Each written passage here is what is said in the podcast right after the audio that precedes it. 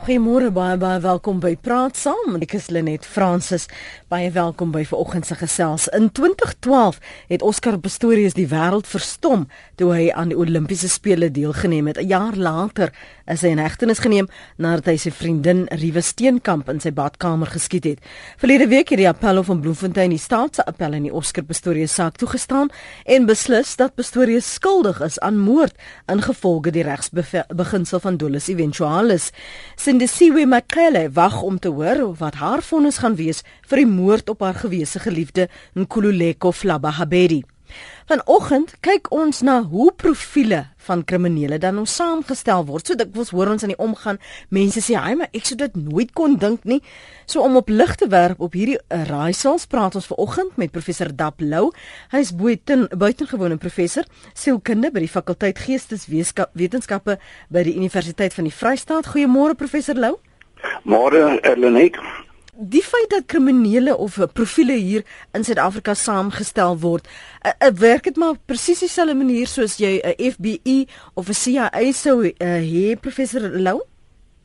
Ja, Lenet, ek dink ons moet jou voorbegin en miskien die basiese vraag vra en dit is dat hoe betroubaar is hierdie profile? Dis altyd vir my amper die vertrekpunt. Uh want uh, ongelukkig se profilering uh 'n bepaalde posisie in die gemeenskap weens die televisie mm. en ander media mm -hmm. wat dit eintlik glad nie verdien nie.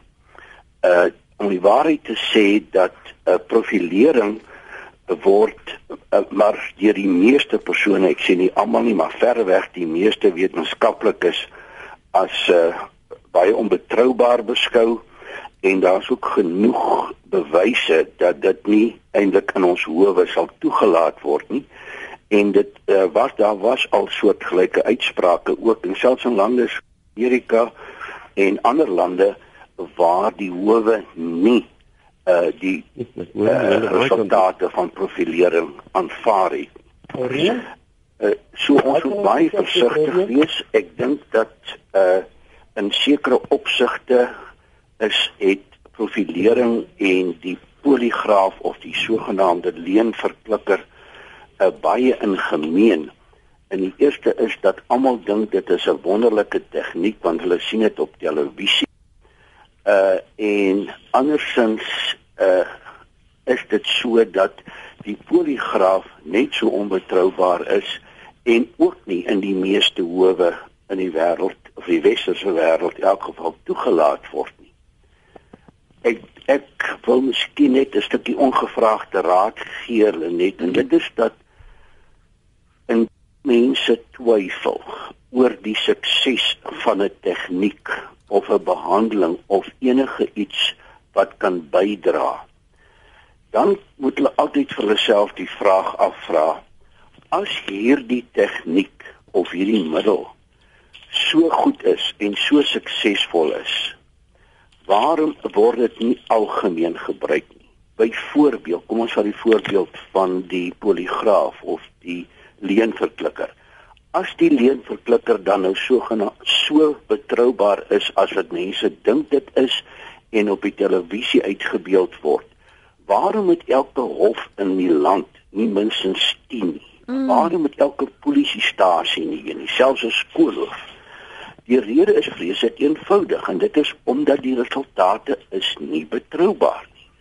En dieselfde geld vir 'n uh, profilering dat uh, van die grootste amper akademiese wetenskaplike uh, amper sê terug voorspellingsstrategies het al met 'n uh, profilering plaasgevind. Jy weet ons dink byvoorbeeld uh, enkele jare gelede met die 'n reeks skietery in Washington DC in Amerika wat daar vir 3 weke lank is mense sommer uh weet on weet uh, sogenaamd at random doodgeskiet. Hmm. En dit was in Washington DC die beste profiel uh, profileringsagente was daar gewees, die FBI was daar gewees. Almal het insette gelewer.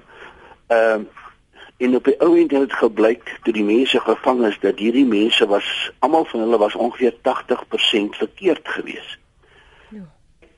Sien nie dat profilering nie waarde hê in die toekoms nie. Mm. Dit kan ek nooit gaan sê nie. Ja.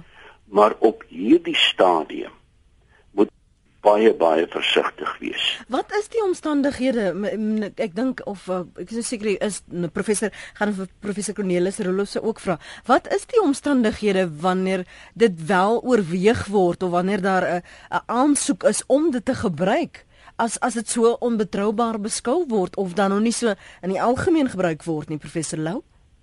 Ja, kyk ek dink die uh, eerste uh, rede waarom dit gebruik word is natuurlik dat as daar uh, glad geen ander uh, bewyse is uh, van enige aard nie. Met ander woorde, die polisie sit taamlik met hulle hande in hulle hare. En uh, dan gryp hulle maar na enige moontlikheid. Uh jy weet, soos jy self weet, selfs die polisie gebruik dit pels van die sogenaamde sieners. Uh So uh ja. die feit bly net dat dit is dit word gebruik as 'n soort van 'n laaste uitweg half. Jy mm, weet mm, ja. uh en dis ook miskien die manier waarop dit dan gebruik behoort te word. Ek wil beklemtoon dat uh dit mag in die toekoms mag dit waarde hê, maar uh op die oomblik nie. Ek kan miskien net vinnig net 'n afsluiting van my uh inset net noem ek het ek het so ongeveer 40 jaar ondervinding wat ek met moordenaars werk. Mm. En ek kan jou verseker Lenet, daar is geen profiel van 'n moordenaar nie. Die moordenaar is basies maar dikwels ek en jy. Maar waar die probleem inkom, is ons staar ons vas teen die uitsondering wat dikwels in die uh, media uitgebeeld word. Jy jou uitsondering. Ja terwyl uh ek kan nie vir jou vertel hoeveel moordenaars het vir my oor 40 jaar die volgende gesê nie. As ek by hulle kom as hulle vir my jy weet meneer soos jy land op die oomblik my saak in die koerante volg so het ek altyd ander mense se sake in die koerante gevolg en ek het nooit gedink dit sal my oorkom. Ja met ander woorde ek wil dus probeer sê is ons moet baie versigtig wees om te gaan sê uh op grond weet op grond van hier 'n sukses of daar 'n sukses. Uh, en dit is ongelukkig nou maar die mens. Hulle is geneig om hulle suksesse maar te rapporteer, hmm. maar van die mislukkings weet hoor ons baie min. Hmm. En dit is juis hierdie mislukkings en die baie mislukkings wat daar is. Ehm um, jy weet wat meebring dat mense nog in 2015 en ek sit met 'n klomp artikels hier voor my van die nuutste navorsing steeds aanbeveel dat dit nie in howe boorde gebruik word nie omdat dit nie uh betroubaar vo, vo, voldoende betroubaar is nie. Kom ek hoor of professor Cornelis jou mening deel? Professor Cornelis Roloff se môre.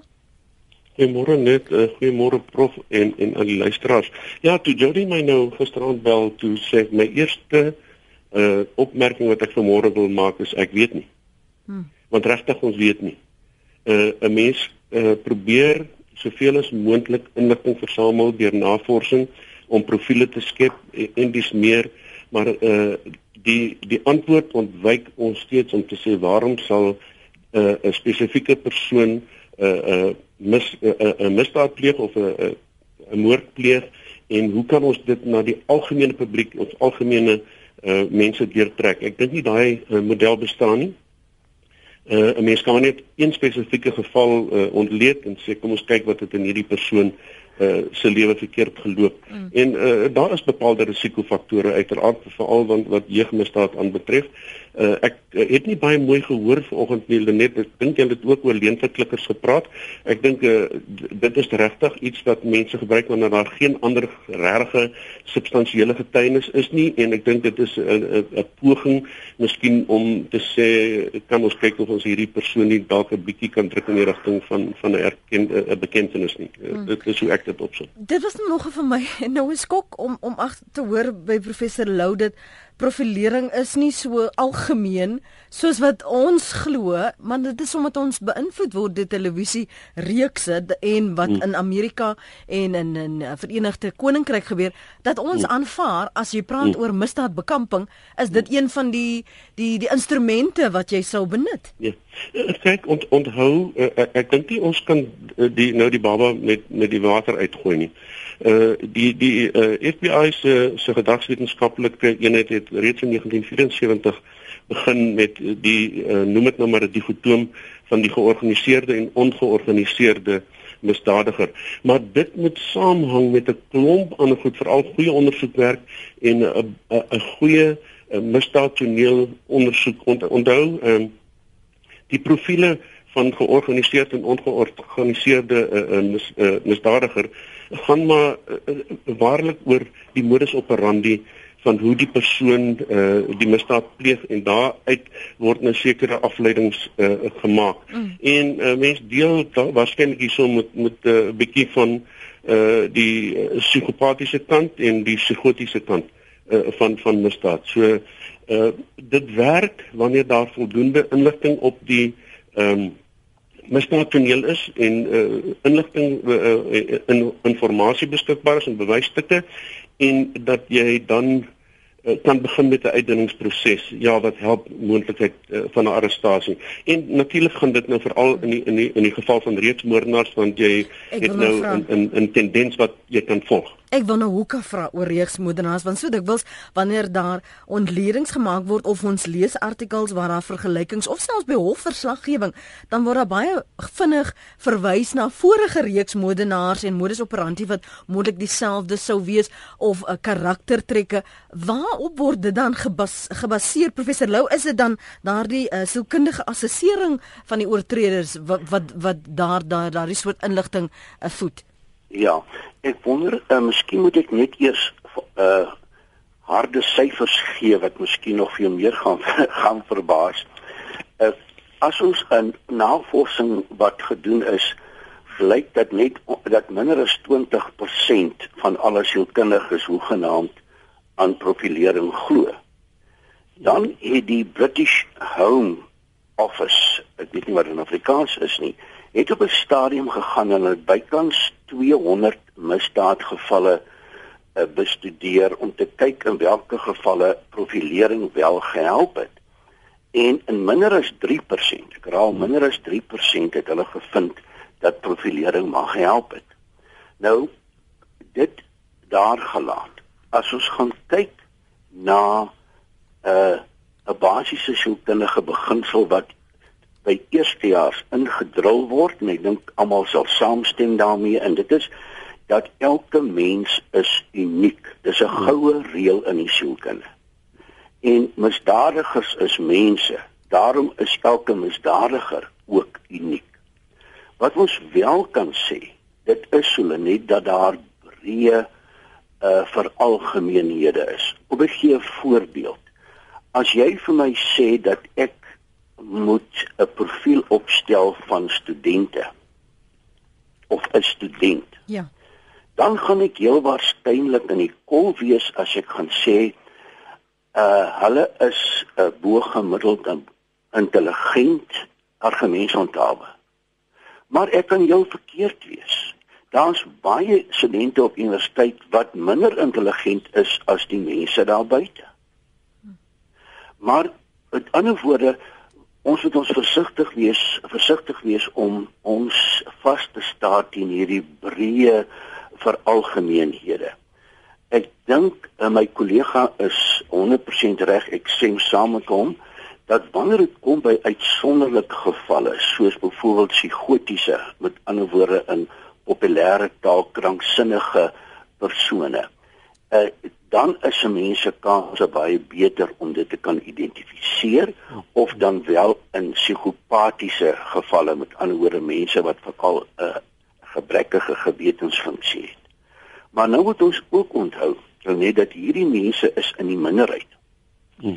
Onthou ons praat van die breë bevolking. Dit is so goed as wat ek vir jou sê kom ons vat um, enige ander oortreder wat ons ken As ek vir jou vra, gee my 'n profiel van 'n verkeersoortreder. Dis nie moontlik nie. Hmm. Geef my 'n profiel van 'n dief. Dis nie moontlik nie want jy kry motordiewe en jy kry ja. 'n verskillende soorte diewe. Oh, so ehm um, ek wil sê dat ons het hier dalk iets interessants weet. Net soos met die poligraaf. Ek is ook nie iemand wat die poligraaf die leenvertlikker sê ons moet hom nou soos my kollega tereg gesê het, die baba met die badwater uitgooi nie. Maar dit is ewe belangrik dat ons nie die publiek in howe moet mislei met aansprake wat nie wetenskaplik gegrond is nie. Ja. Ek weet jy Cornelis, wil jy gou iets sê vir ons aanlyne toe gaan? Uh, nee, uh, baie dankie. Ek ek hoor wat uh, is professor Lou, né? Ja. Ja, uh, ek ek stem uh, volmondig uh, met met my kollegas saam. Uh iets wat ek geleer het in my heel eerste jaar, ek sal dit nooit vergeet nie. Ek kan dit nog quoteer vandag is die sielkundige uh, het gesê people are individuals yet we wish that it was less so. It would be so nice to standardize them, them like so many other things in our environment. En ons kan nie. Ons kan met individuele gevalle werk. Ja later kan ons breë teorieë skep as ons genoeg individuele gevalle het maar ons kan nie uh, net ons uh, voorspellings maak in in die breë en sê mm. daai profiel lyk so en daai profiel lyk so nie. Dit is nie uh, haalbaar daai standaardisering het ingekom in die kloning dis nou makliker. Kom ons hoor wat sê ons luisteraars. Connie in die Suidkaap, môre. Môre net die professor en die ander gas. Ek wil nie my toespits vanoggend op 'n uh, moordenaars nie, maar hoë profiel sake en net hoor by die gaste, witboortjie misdadigers. En ek het 'n probleem daarmee met uh gedurende pleit vonnisooreenkomste, pleit en vonnisooreenkomste wat met die hoë profiel persoonlikhede aangegaan word. U gaste sal onthou 'n jaar of twee terug Margaret Thatcher se se se seun dink ek hier in Suid-Afrika. Nou kom ons by korrupsie en hierdie witboortjie misdadigers. Die profilering van hierdie uh, misdadigers. Kan die gaste vir ons iets sê en uh, sou hulle met my saamstem dat ons regsetiek binne die regstelsel word ernstig benadeel wanneer hierdie tipe van sake met pleit en fondsooreenkomste aangegaan word en dit uh, skep vir my dink ek 'n patroon en uh, modus operandi vir ander witboortjie misdadigers om net voort te gaan. Ek luister by die radio en 'n mooi dag vir julle. Baie dankie. Miskien sommer daardie vraag vir jou deur lê professor Lou, laat ons daar begin. Ja, ek is 'n uh, 'n bietjie verward op die oomblik en ehm uh, ek weet nie of die geagte luisteraar ehm uh, bedoel met hy het net gepraat van 'n hoë profiel. Hoë profiel persone het niks te doen met profilering nie. Dit dit sê iets anderste maar as ek hom reg verstaan dan uh, geld dieselfde ehm uh, argument basies en dit is dat daar uh, nie 'n uh, betroubare gedetailleerde uh persoonsbeeld is van 'n wit boortjie misdadiger nie. Ons kan dalk moontlik sê ja dat die persoon is dalk onderbogemiddeld intelligent. Ons kan gaan sê dat hy 'n werk in 'n in 'n taamlike hoë status beroep ensovoorts ensovoorts. Maar dit is maar baie baie baie vaag wat dit betref. So met ander woorde die die kritiek teen profilering met misdadigers geld vir alle misdadigers of hulle witboortjie is of moordenaars of uh verkeersoortreders. Ehm uh, dit maak nie saak nie. Dan wat die ander aspek van die howe is dit miskien vir my 'n saak 'n saak wat my uh, baie na in die hart lê. En en dit is ja, daar is ehm um, groot probleme volgens my in sekere fasette van wetstoepassing.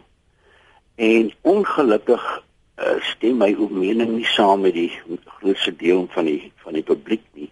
En dit is dat jy weet gevangenisstraf los nie altyd die probleme op nie. Dit lyk vir my dat baie van ons groot deel van ons gemeenskap sien gevangenisstraf as die enigste werklike straf terwyl daar soveel nadele verbonde is aan gevangenisstraf en die mense neem nie in aanmerking dat daai persoon weer eendag uitkom nie. So wanneer 'n uh, 'n hof gaan besluit dat hierdie betrokke persoon voor hom dalk beter daan sal toewees en baie belangrik die gemeenskap beter sal dien buite die gevangenis dan steun ek dit op sulke uitsprake. Ek kan nou nie die uh, Thatcher geval mooi onthou nie maar ja dit is so dat uh, die luisteraars korrek daar vind natuurlik baie onkonsekwenthede uh, ook plaas. Maar net ons is mense jy weet uh, miskien sê ek nou 'n onvegbare ding maar jy weet as uh, as jy drie verskillende breiers is springbok afrigters het, dan gaan jy drie verskillende rugby spanne kry. Dit is maar die subjektiwiteit van van van alle mense en die howe is ook maar dikwels daaraan uh, blootgestel. Ek weet nie of ek ten volle die luisteraar se vraag antwoord nie. Ek vra verskoning indien nie. Hmm. Dit is aan die hak. Ek ek dink wat het gesin speel op die feit dat dit ons nie 'n voorbeeld maak van ehm um, hoe 'n profiel uh misdadigers of oortreders nie en pleks daarvan om dan tronkstraf te laat uitdien, gaan ons 'n pleit ooreenkoms aan en ek dink dit het daarmee te doen. Um, dankie het jy nog 'n kommentaar Cornelis vir ons vir ons aanbeweeg? Ja, uh, dankie Lenet. Ek kan ongelukkig nog glad nie meer vir professor Lou hoor nie, so ek weet nie wat sy uh, insette was nie, maar uh, dit aanbetref, uh, ek dink uh, wat was dit Connie van Suid-Kaap bedoel by hoë profiel is maar mense in hoë poste. Uh nie noodwendig profilering in terme van van risiko nie. Uh en ehm um, Ja, dis maar mense wat in vertrouensposisies is en wat hulle vertrouensposisies misbruik uh om vir eie gewin of vir gewin van hulle vriendekring of 'n uh, breër uh assosiasie uh, soos sakevennote en so en so voort.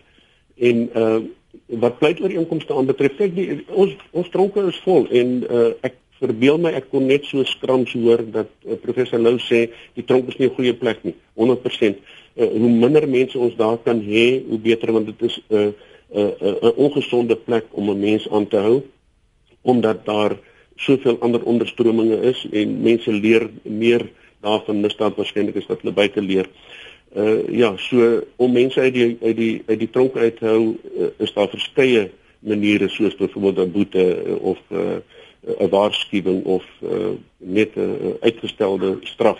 Uh, uh, so Ja, dit is deel van hierdie proses en daarom hierdie soort van pleit oor inkomste. Dat daar nou eh, mense is wat baie geld het en dit waarskynlik kan uh, gebruik vir dit. Ja, daar's daai moontlikheid verseker. Chris, baie dankie dat jy vir ons aangehou het môre. Ag, goeiemôre Lenet. Um ek is ekonom en soos wat ek nou verstaan alhoewel hierdie um oor oor grootlikse sielkundige veld is. Op die einde kom dit neer op statistieke en as daar 'n 50% kans is dat dit 'n spesifieke soort persoonlikheid of persoon met spesifieke agtergrond gewees, daar ook 'n 50% kans dat dit nie so 'n persoon gaan wees nie. Mhm. Ehm um, so in in in daai opsig dink ek is lê die waarde daarin dat dit dalk miskien net 'n beginpunt skep. Ehm um, soos hulle sê, daar nie genoeg ander bewyse is nie om 'n bietjie struktuur te gee aan 'n aan 'n ondersoek of wat ook al. Maar eintlik wil ek net so tong in die kies sê, Ehm um, ek dink die professor het 'n voorbeeld genoem van die Britte wat kyk het na 200 sake en wat die impak van profilering op op daai sake was. Ek dink die suksessyfer was iets soos 1.5%. So kan nie dan nou as dit dan in die geval is en ons wil 'n bietjie meer kyk of dit dalk reg oor die wêreld so is, kan nie dalk nog maar profilering gebruik om 'n klomp mense uit te skakel nie. Ehm um, ja dan nee. sê as die profiel sê dit is dit dan sê jy waarskynlik nie so maar nie, maar so maar kos werk 'n bietjie. Maar sien jy, en dis die gevaar is wat wat meer as daai profiel wat dan nou so opgestel is vir jou teken of vir my teken?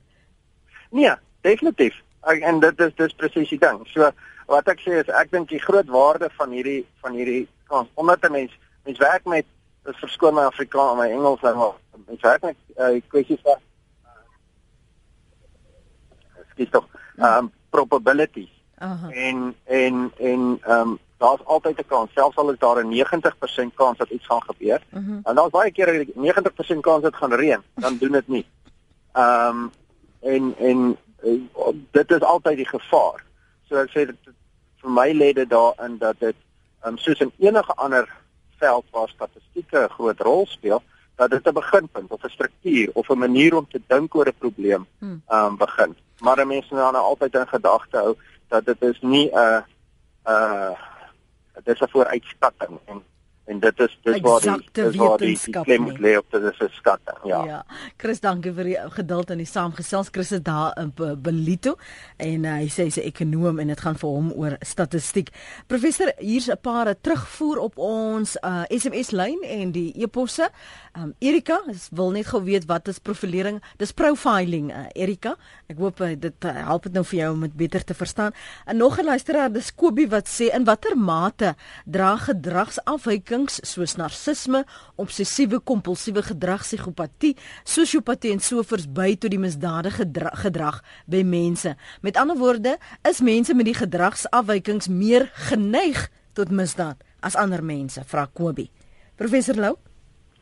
Uh, dit dis een van die ehm um, mites wat daar is weer eens omdat uh wanneer sulke gedal, ge, uh, gevalle voorkom, weet dit veral in die media verskyn.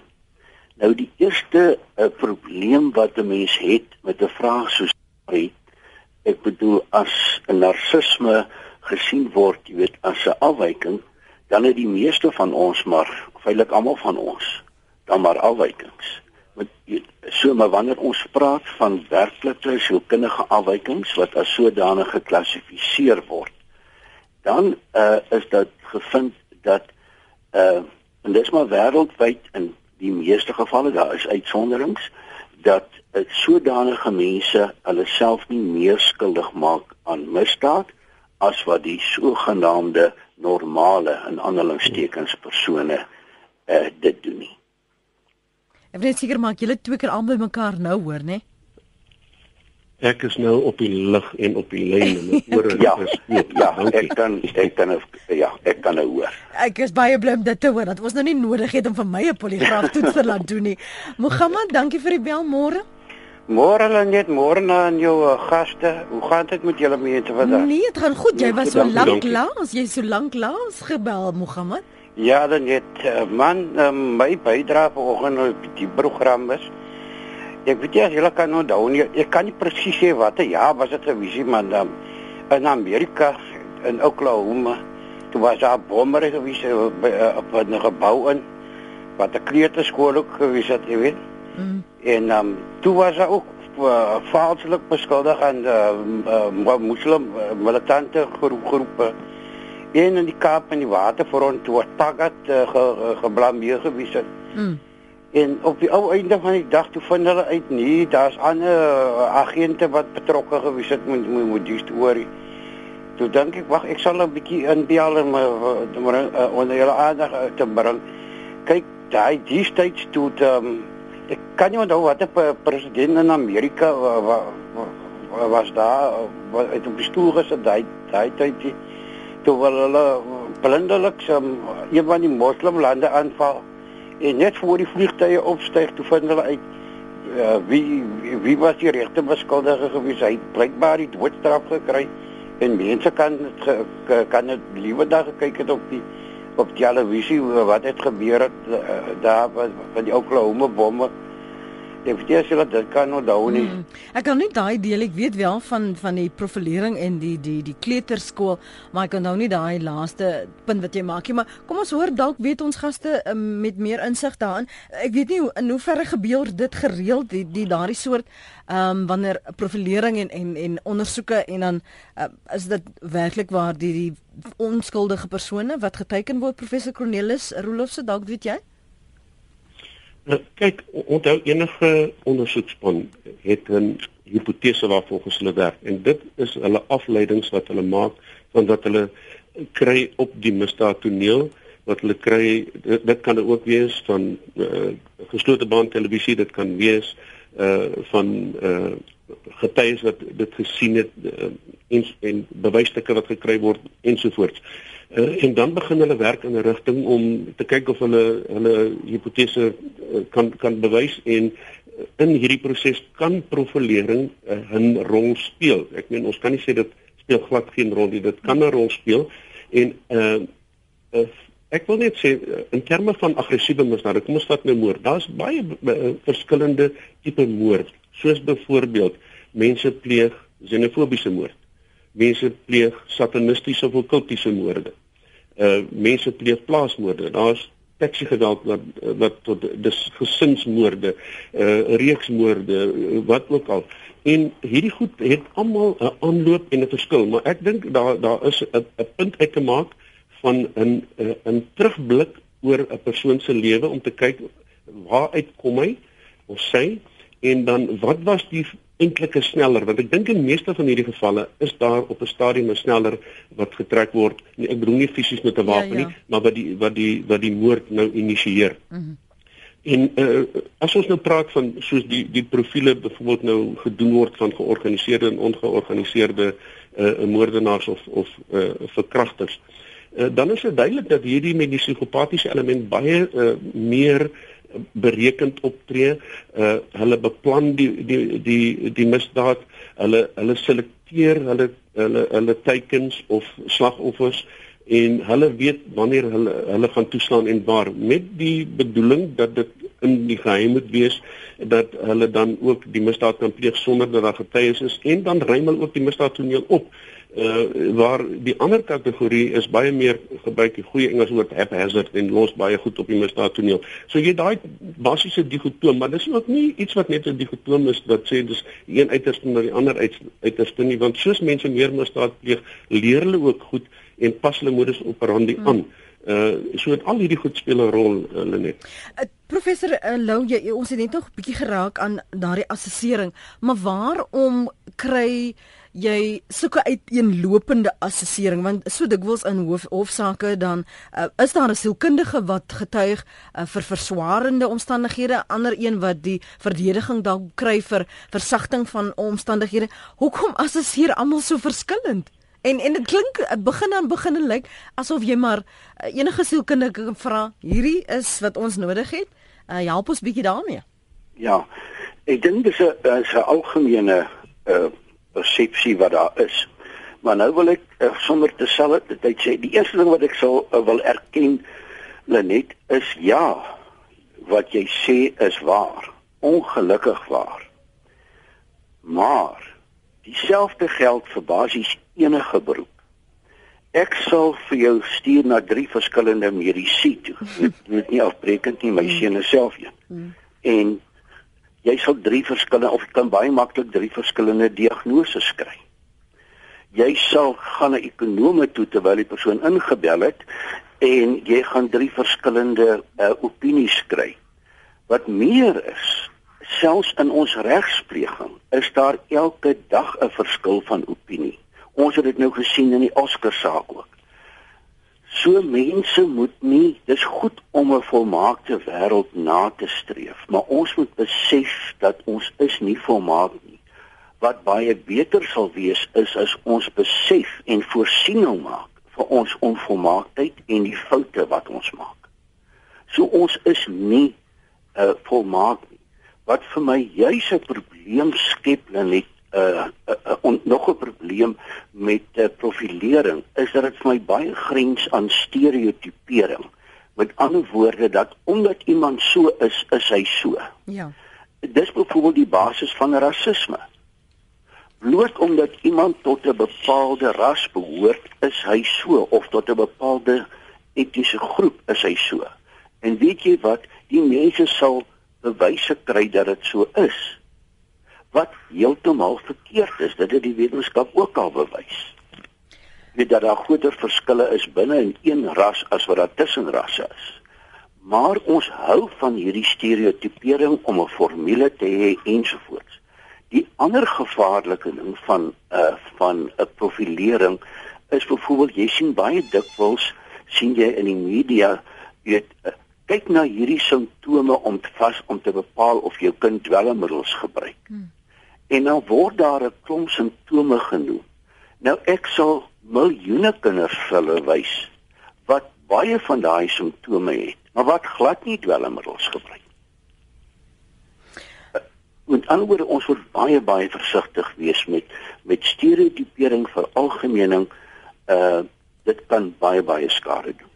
Kan ek julle albei tog nou vra want ek voel nou ietwat ontnigter want ek ek is so ek is 'n oud misdaadverslaggewer in in hof en in in, in moord misdade uh, ge, verslaggewing gedoen in, in my hof en misdaadverslaggewing en en ek is 'n aanhanger van CSI en ek weet baie van ons luisteraars ook is daar dan geen mer meriete daarin nie? Uh, ek meen waarop want dit is dan 'n beroep in in uh, vir baie hoe wat kan 'n mens dan nou glo Ehm uh, ek sê so ek dink uh, my kollega het in die begin ek herhaal dit weer eens die waarheid kwyt geraak en dit is dat ons moenie die baba met die badwater uitgooi. onthou net maar aan die ander kant moet ons nie valse verwagtinge hê. Mm. Dit help nie om vir mense te gaan sê daar is 'n medikasie wat fiks genees nie. Dit want dit is nie so nie. Ons ons moet versigtig wees om om uh, verwagtinge te skep. Ongelukkig is daar ander metodes en my kollegas ek kom reg hoor het, het dit ook gesê. Profilering is maar net deel van 'n breë poging om misdaad uh, op te spoor. Maar asseblief eh uh, Lenet, as jy nou in nou CSI ensovoorts kyk, kyk tog maar met Nee, ek is ek is sinies, moenie bekommerd wees ek het 'n skootsenisme weg op professor Lou. Ek, ek het net gedink ek dit kan sekerlik nie so verkeerd dit moet op iets gegrond wees en dan moet 'n greintjie waarheid ja, wees. Onthou net wat jy gesê het, onthou net, dink jy vir een oomblik dat ons as die poligraaf, die reënverklikker en profilering so suksesvol was as wat die mense sê dat mense soos ons wat met misdaad werk nie daarna sou gegryp het met alles wat ons het mm, om misdaad mm, op te los. Mm, mm, so dis nie dat ons sinies is daaroor nie. Dis net dat ons wetenskaplik wil te werk gaan en die betroubaarheid van tegnieke soos wat in medikasies ook maar plaasvind. Hou net so vas. Uh, Cornelis, ek gaan nou vir jou geleentheid gee om te reageer. Ek lees graag wat ons luisteraars skryf. Lenet, ek was 'n profileerder oor baie jare heen vir internasionale organisasies, maar in elke profiel wat ek gedoen het, was die persoon aangekeer. Lenet poligraaf toets wat ons laat doen het van 8 werknemers het daartoe gelei dat 5 persone skuldig bevind is aan skaapdiefstal. Nog 'n luisteraar Bartel skryf ek is vreeslik ongelukkig oor die geagte professor se uitlating dat poligraaftoetse onbetroubaar is. Poligraaftoetse word wel in sekere omstandighede in howe toegelaat. Ek weet nie wanneer laas die professor navorsing oor poligrawe gedoen het nie. Volgens die nuutste navorsing en tegnieke het poligraaftoetse 'n confidence range van 95%. Ek is self 'n professionele poligrafis wat op hoogte is van die nuutste navorsing en voel dat die professor my beroep afbreek en luisteraars mislei. Uh van so spreekend, jy weet, uh, kan 'n mens verwag van iemand wat sy of haar werk doen met die poligraaf. So wat ek sê is nie belangrik nie. Wat belangrik is, waarom dan moet die bepaalde persoon moet dan vir ons die hofsaake aanwys en uitlig waar die poligraaf wel aanvaar is en moet vir ons sê waarom dit nie byvoorbeeld in Engeland en Brittanje toegelaat word nie hmm. en slegs in die hoogste uitsonderings in in Amerika toegelaat word. So uh don't kill the messenger. Ek is net hier om die wetenskaplike hmm. bewyse oor te dra die persoon wat sê dat sy te 100% uh sukses ongelooflik. Ek sal baie graag wil hê dat die persoon dan vir haar aanmeld vir navorsing dat ons kan bepaal hoe sy dit reg kry want niemand anders het dit nog reg gekry nie en ek sê nie sy jop nie glad nie. Ek sien net kom ons kyk daarna. Ek is van daai nuuskierige mense as mense hierdie beweringe maak dan sou ons graag daardie persoon in elke hofsaak in die land wil wil betrek. Ja. Net 'n gevoel asof jy wil kommentaar lewer op daardie assessering en ook die vraag van die, die geldigheid daarvan en waarom verskillende ehm um, seker maar sielkundiges of selfs soms ook ondersoekbeamptes tot verskillende gevolgtrekkings kom. Is daar nie 'n modus operandi, 'n prosesse wat gevolg moet word nie dat jy kan met sekerheid sê hierdie is die skuldigde. Beskuldigdes, is tog. Kom kom ons kom ons begin by die eindproduk as daar skuldigbevinding in die hof is is daar 'n beskuldigde wat in die regbank uh, wat daar gestaan het in die hof daar was getuienis aangebied. Wanneer ons daar kom by die getuienis wat aangebied is is daar 'n hele proses wat verloop het. Nou weet ons alles oor die uh, beskuldigde ons weet alles oor die misdaadtoneel. Ons weet presies wat gebeur het. So soos jy Engels sê met hindsight kan ons nou 'n profiel doen. En dis ook wat in baie gevalle in in hierdie romantiese goed gedoen word. Ons het mos nou 'n profiel. Maar kom ek sê nou byvoorbeeld uh in 'n in 'n 'n 'n stad waar daar 3 miljoen mense bly, sê ek die volgende profiel van iemand wat 'n misdaad gepleeg het. Hy's tussen 18 en 45. Uh hy het langer as gemiddeld Hy is uh, bo-gemiddelde intelligensie. Hy's nie kranksinnig nie. Hy toon nie berou oor wat hy doen nie en hy het sy misdaad goed beplan. Nou wie vang dit nou? Dit was nou 'n klomp mense wat ja. jy kan kan kategoriseer. Maar wanneer ek dit, dit bring by die misdaadtoneel presies wat daar gebeur het en die individualisering nou reduseer ek my my my verdagtes Cornelis Misdaad die persoon bly waarskynlik naby die misdaadtoneel of die persoon het so profiel of so profiel dit kan help om om uh, uh, uit te dun en saam met die modus operandi in die ondersoek werk kan ons dan uh, uh, iemand arresteer. Hmm. Ek moet vir julle albei sê, ehm um, daar's 'n paar van ons luisteraars wat soos ek vanoggend iets wat ontnigter was, want nou bestaan ons nie altyd hoe werk dit en hoe kriminele dan nou aangekeer word nie en in in, in watter gevalle wanneer dit ooit gebruik word. Professor uh, Lou, in watter gevalle word daar die profilering wel toegelaat of, of doen dit nie gereeld genoeg om om selfs daaroor te kan berig nie? Wel, ek dink die eerste uh, probleem wat ons het is dat ehm uh, veral wat Suid-Afrika betref dat daar hoegenaamd glad nog nie voldoende navorsing gedoen is nie. En veral in ons unieke land moet ons baie baie versigtig wees. Ons sit hierso in 'n multi-unieke multikulturele land en 'n navorsing wat ons uh, byvoorbeeld ook gedoen het oor uh, taalgrense en kultuurgrense heen mm. uh, wat byvoorbeeld abnormale gedrag betref het duidelik aangetoon dat daar verskille is in selfs die simptome wat mense openbaar byvoorbeeld die simptome van 'n uh, korsa sprekende skizofreen sal anders sal nie die presies dieselfde wees as jy nou maar 'n Afrikaans sprekende skizofreen nie. Hmm. Jy weet so ons moet al hierdie faktore moet ons uh, in aanmerking neem. En ek wil dit uh, beklemtoon, ek is 'n groot uh, uh obsessiewe voorstander van navorsing. Uh kom ons kom ons gaan stel vas. Kom ons gaan kyk in watter gevalle werk dit en werk dit nie. Kom ons gaan kyk byvoorbeeld wat die poligraaf betref. Hy is nou so deur navorsing al afgetrek, maar kom ons gaan kyk of hy nie miskien in sekere gevalle tog werk. Jy weet baie medikasies is ontwerp vir een bepaalde siekte en dat dit nie vir daardie siekte gewerk nie, maar dan blyk gevind werk dit vir 'n ander siekte. Eh, maar laat ons net genoeg navorsing doen en laat ons onsself oopmaak vir oortuiging. Hmm. Lenet, die prof is uiters reg enige toetse is onseker. Mense hou net van dit en oor die algemeen van labeling. Dankie professor. Dis Hester se SMS daardie en dan 'n boodskap vir ons al drie van Marie op Klerksdorp wat sê in hoofletters word wakker. Dis vir die duiwel maklik om gedagtes te beheer vir diefstal, bedrog, moord, maak nie saak wie die persoon is nie. Baie dankie professor Dap Lou en professor Cornelis Rolofse vir julle bydrae in insette vanoggend op praat saam. Ons is nou baie wyd wakker. baie dankie. Jy gaan baie dankie.